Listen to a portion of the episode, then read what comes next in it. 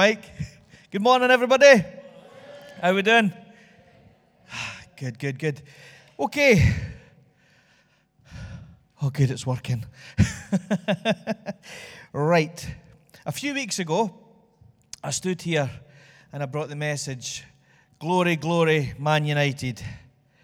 For those of you who are on holiday that week, don't worry, there was a good, sound, theological reason given at the time for the gratuitous football reference. But it was all based around God's glory and our unity in Him. So today's talk, I said at the time that would, there was too much to cram in. So today's talk is going to follow on from that. Glory, glory, Man United, part two. Or maybe He'll support you evermore. Right, we started to look at the scripture in John 17, and it's sometimes known as the priestly prayer of Jesus. And we discussed how Jesus' prayer in John 17 divides into three parts. So Jesus prays for himself, he then prays for the disciples, and in the last part of his prayer, he prays for those who will believe in me through their message. That's us. So before I go any further, and if technology allows, let's hear Jesus' prayer again. Are we ready to go?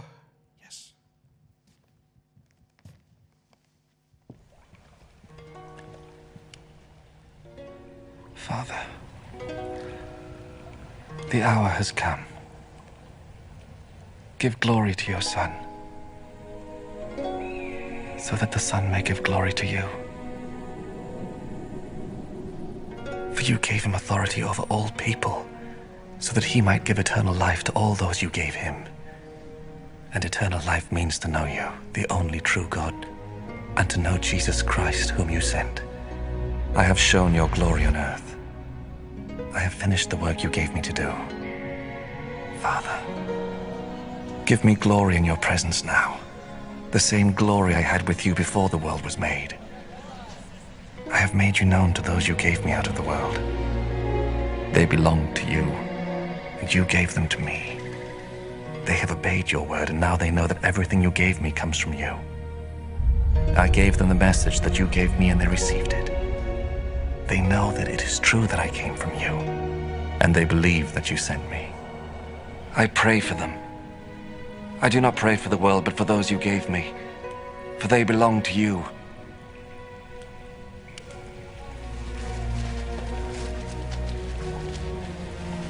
All I have is yours. And all you have is mine.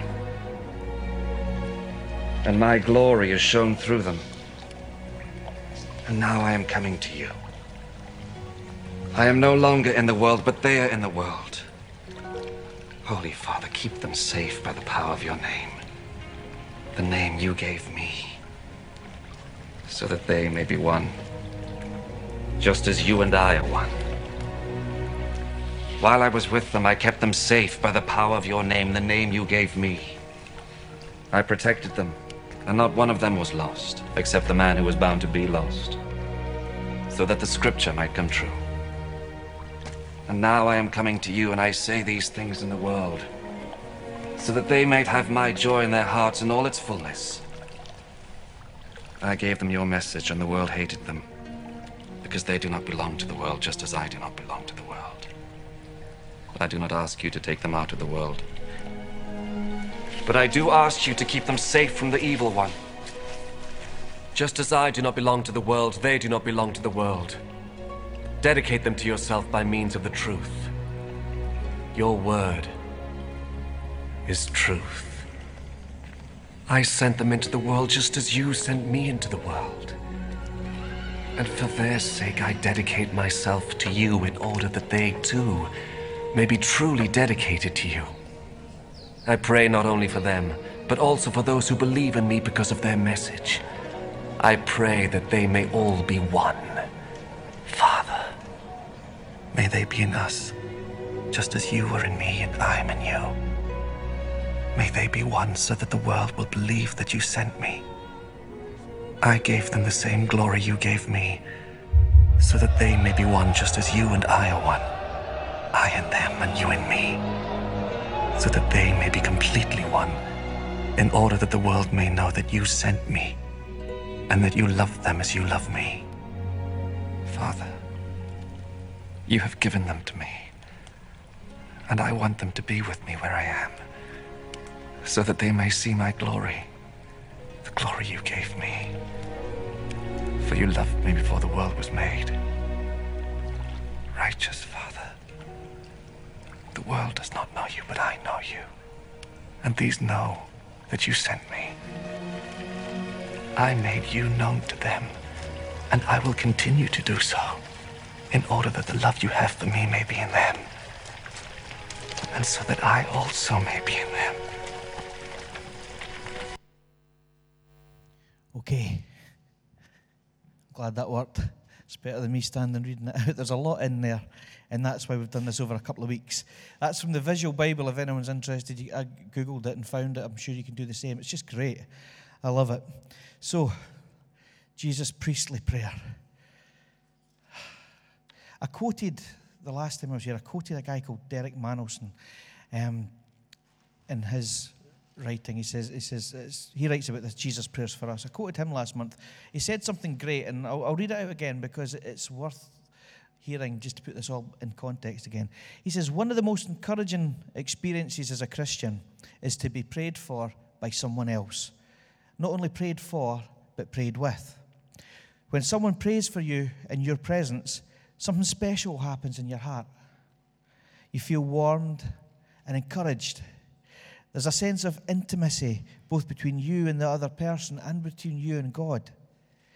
It's one of the best ways to build relationships between Christians and one of the surest ways of ensuring unity in the church. It's pretty hard for division to exist and take hold when people are praying together. Now, I'm sure you heard, as I heard, the announcement for next week for the prayer meeting. That's an opportunity for all of us. Let's take it. I had the great privilege last week of praying with a group of guys at the Red 59 event in Dundee. Now, they'll have no idea, I'm sure, how much I was built up by them in those 10 minutes that we were together, or how much the effect of that support carried through into the following week as well. Prayer works. Prayer works. And I'll say it again it is one thing for us to pray for and with one another. But it's quite another thing to realize that we have Jesus interceding on our behalf. Jesus prays for you, Jesus goes to the Father on your behalf. He is the one who even now lives to make intercession for us, as it says in Hebrews. He is the one who is raised again and sits at the right hand of God, who intercedes for us. Jesus prays for us. Let that sink in. Jesus prays for you. Now, last month, we mainly looked at one aspect of the prayer that was unity, the coming together, the, the oneness that Jesus talks about in the prayer there. And that was the last section of the prayer. God's love was the foundation, and we talked about the glory and the unity. Glory, glory, man united with God. So, the key point for me last time was that this unity was not something that we achieved by our own efforts. Our unity emerges as, as a result of us each remaining in Jesus by being focused on Him. I loved uh, A.W. Tozer's thought in The Pursuit of God. He says this, I'll read this to you.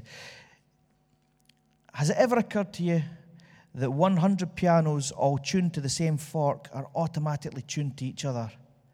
That they're of one accord being tuned not to each other, but to another standard to which each one must individually bow. So, a hundred worshippers all meeting together, each one looking to Christ. When that happens, we're nearer to one another than we could possibly be, were we to suddenly become unity conscious and turn our eyes away from God and strive for closer unity. Are we following? Aye, good, good. Unity through Christ. Remain in Him. Now, next time I hope that we can look at the aspect of glory in Jesus' prayer.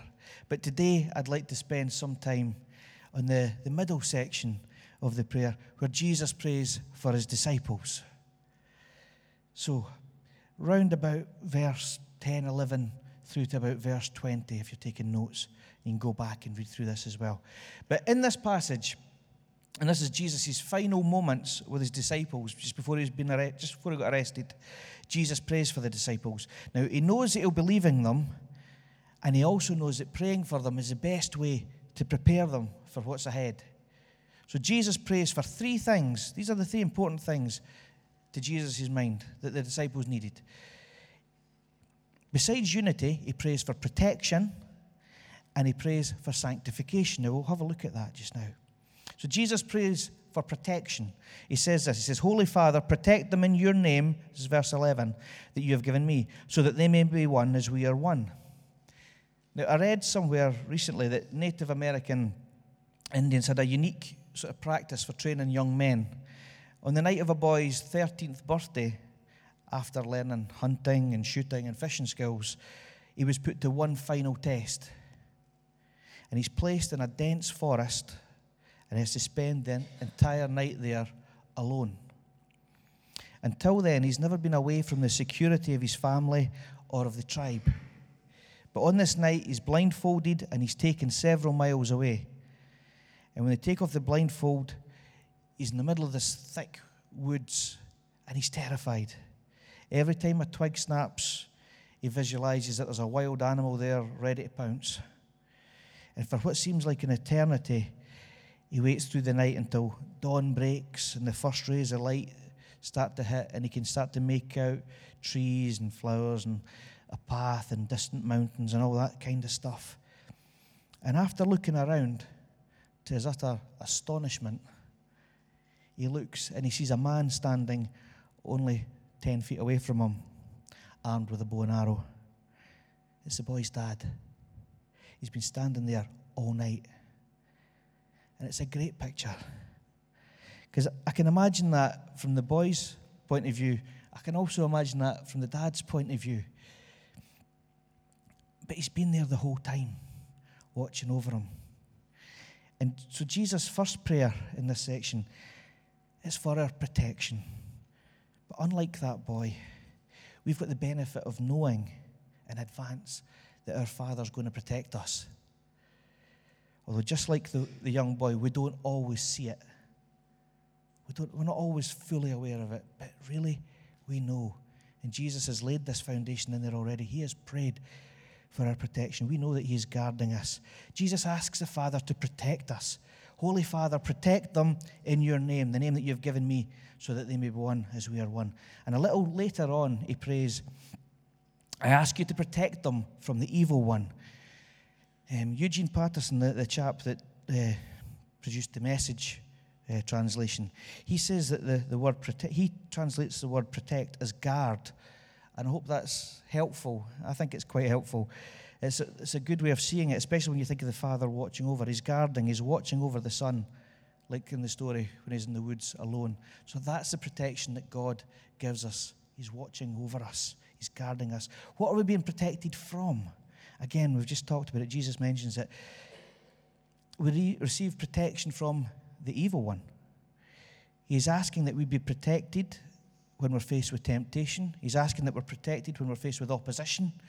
He's asking that we're protected when we're faced with persecution. And Jesus takes it as inevitable that we will face such things. And this is interesting. He doesn't pray, he doesn't ask that we'd be removed from these troubles. Jesus says, I do not ask you to take them out of the world. We heard it there. He says it in the prayer. I do not ask you to take them out of this world. Wouldn't it be so much easier if God would just reach down and lift us up out of our difficulties? You know, like He could take us out of the world that we're in and drop us just somewhere over here in an ideal world, an ideal world that's perfect for us, or that we think's perfect for us, without the trouble, without the strife, without the pain, without all that. Wouldn't that just be so much easier? But while we're in the world, and by world, what I take that to mean is man's fallen state with all of its imperfections and injustices, the world that we know, Jesus wants us to be protected while we're in this world and guarded. We are in it, but He wants us to be protected and guarded.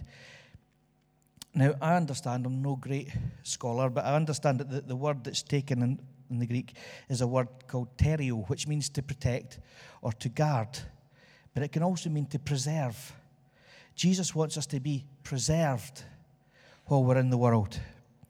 So, Jesus' prayer for protection is a prayer that the disciples would remain in and be shaped by the revelation of God that they've received from Him. They'll stay in that. They'll not lose it. They'll not turn their backs on the revelation of the God that they've encountered, but they'll stay with Him. His protection that they'll stay in that relationship. So, and He's praying it now so that they'll remain in that protected state even after He's no longer with them. Remain in me, Jesus says. Remain in me the last time I was here, I said, Look, this, this is John 17, but do yourselves a favor. Go back to John 14 and take it right through because the context is everything here.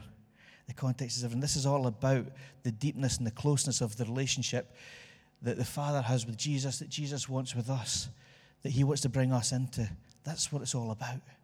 So if we start in there, and it, it, it, makes more sense of why Jesus is praying the way that He prays.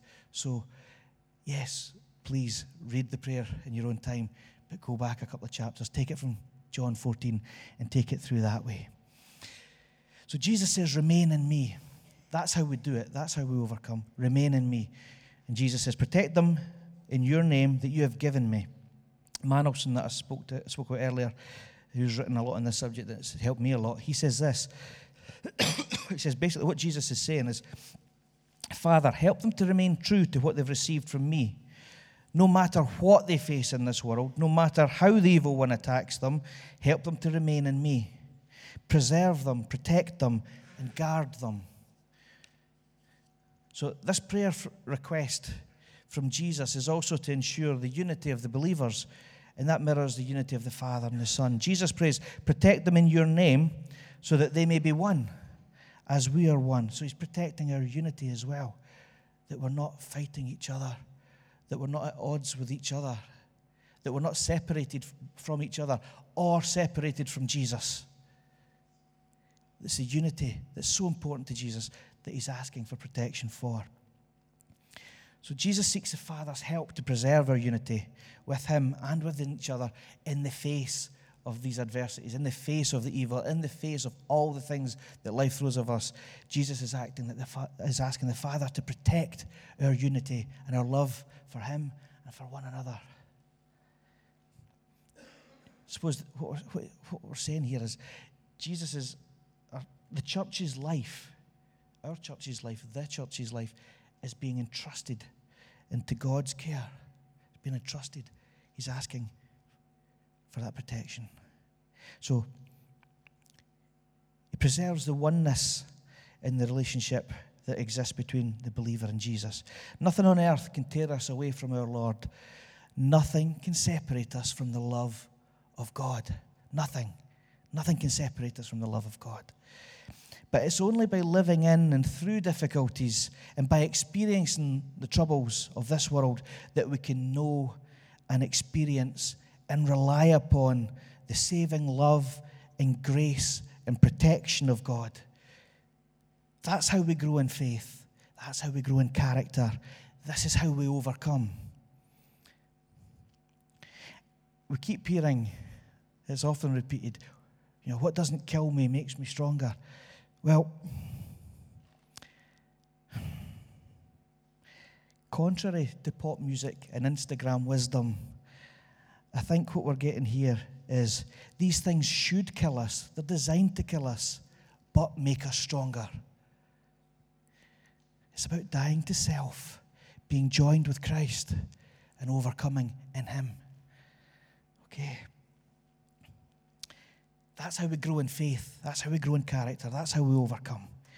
When Jesus prays, I do not ask you to take them out of this world, it's for our good. Slowly but surely, He wants us to become more like Him. And that leads me to my next point. Jesus prays for sanctification. Jesus' second part in this prayer is for sanctification. First protection, then sanctification, then unity, which we spoke about last time. And sanctification here means to be made holy. And being made holy means being set apart. So Jesus wants us to be consecrated, set apart, holy, for his service. And it's to do with being set apart for the services of God, for the purposes of God. Jesus is praying that would be set apart by the truth of who he is, and it's for the purpose of being sent into this world. We are in the world, but we do not, as Jesus says, belong to the world. Being holy, sanctified, and consecrated means that we belong to God, and He set us apart for a purpose. That's you, that's me, set apart for a purpose.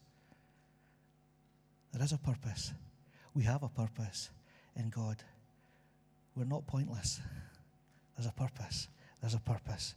God, just as God has set us apart, his own Son, for a mission into the world, so Jesus is asking the Father to set us apart as disciples for God's work in the world. And as Jesus says, As you've sent me into the world, so I have sent them into the world. We heard it in the prayer. He says it in the scripture. As you've sent me into the world, so I've sent them into the world. Please remember, we are a sent people. I know Jesus prayed for himself in this prayer, then he prays for the disciples, and then he prays for the believers to come. And that this part of the prayer is for the disciples. But let's understand something here. Those disciples were commissioned to make disciples, and these disciples were commissioned to make disciples, and those, those disciples were commissioned to make disciples. And these disciples were commissioned to make disciples. And those disciples were commissioned to make disciples. And those disciples were commissioned to make disciples. And eventually, some of those disciples came to make disciples of us. And we are to make disciples. So we are being commissioned, we are being sent by Jesus. But we are also being prayed for and supported by Jesus here. Amen. He's with us. It says here, take it from verse 16. They're not of the world, even as I am not of the world. Sanctify them by the truth. Your word is truth. As you sent me into the world, I have sent them into the world, for I sanctify myself too, that they may be fully sanctified. Another wee quote from Manelson here Sanctification is not about clean or perfect life, but an obedient life. The attraction of the world, the weakness of the flesh, the onslaught of the devil, these are daily battles. It involves purifying of the whole life of the person or the thing that's to be in service to God. So in the Old Testament, it usually conveyed an idea of something being made sacred. That's when we talked about sanctification. That's what we're talking about, making something sacred. And it was usually by the burning of the sacrifice. And that was usually to purify from sin. But here we're not talking about purification from sin. Jesus purified himself, sanctified himself, even though he had no sin. Because he set himself, and what he did was he set himself apart as a sacrificial offering to God so that we might be pure and holy. So sanctification is not about simply just avoiding or escaping the world and its ways, but it's about yielding and surrendering to God. It's about being set apart. It doesn't mean that we're stored away, but it does mean that we remain in Him we stay in Him. That connection, that bond, that trust, that love, we remain in Him. We say we're hidden in Christ. We are, but we're not stored away. Okay. So, probably the last point here. I'll pick up on I've sent them into the world. The purpose of Jesus' prayer and his prayer for protection, sanctification, unity is that we would be prepared for being sent into the world. Jesus doesn't ask the Father to preserve us merely to wait until Jesus comes again. I think we've got that message now. But Jesus says, As you've sent me into the world, so I've sent them into the world in verse 18. We are preserved and protected and consecrated and made holy and made one and unified so that we can continue Jesus' work in the world. For we're in the world, even if we're not of the world. And while we're here, we each have a purpose in God. Every one of us. Nobody's left out. We each have a purpose in God. Jesus' work was to reveal the Father, to show his love for the world, and to live out this love so that we would all believe. Jesus did this by going to the cross, by giving up his life for others. And just as Jesus' purpose and mission was to be set apart for God's work in the world, so his disciples are to be set apart, sanctified for God's work in the world. Jesus was able to do this and to follow it all through because the Father loved him and he loved the Father. They are one. And he glorified the Father, and the Father glorified him as a result. Perfect unity remaining in him. But we're called to witness to Jesus' work on the cross and to God's love for us. And our work and our witness must express love for one another based on the love that Jesus has revealed to us. In other words, unless we allow Jesus to love us, it's going to be difficult for us to love others. We need to know what that love is, to really know it, not just hear about it, but to know it before we can express it. But that's our job witness to what He did and to express that love to others. This love is evidence that Jesus was sent by the Father. And Jesus' prayer for us is not that we will simply be protected until he returns, but it's also that we'll be sent just as he was sent. And we have a mission, and we have a share in his mission. And only through the unity of love in him and with one another can we live out this mission. Jesus' prayer and his request that we be protected and sanctified and unified are all to the purpose of being a witness to the world around us. That's why we're still in it. His disciples continued Jesus' mission in the world, and we have been commissioned too. I know that unity was last month's theme, but it's all inter- interconnected in this prayer. It's all woven through unity, protection, sanctification, glory, love. It's all in there. And the love and unity that we are to show to the world is to mirror the love that Jesus shows us. Our love for one another should be a costly love, a sacrificial love, where we're willing to lay down our lives or our pride or our ego or our agendas, the stuff that makes us us. We can lay that aside just in the very same way that Jesus laid aside his life for us we do the same for him and for those that he sent us to.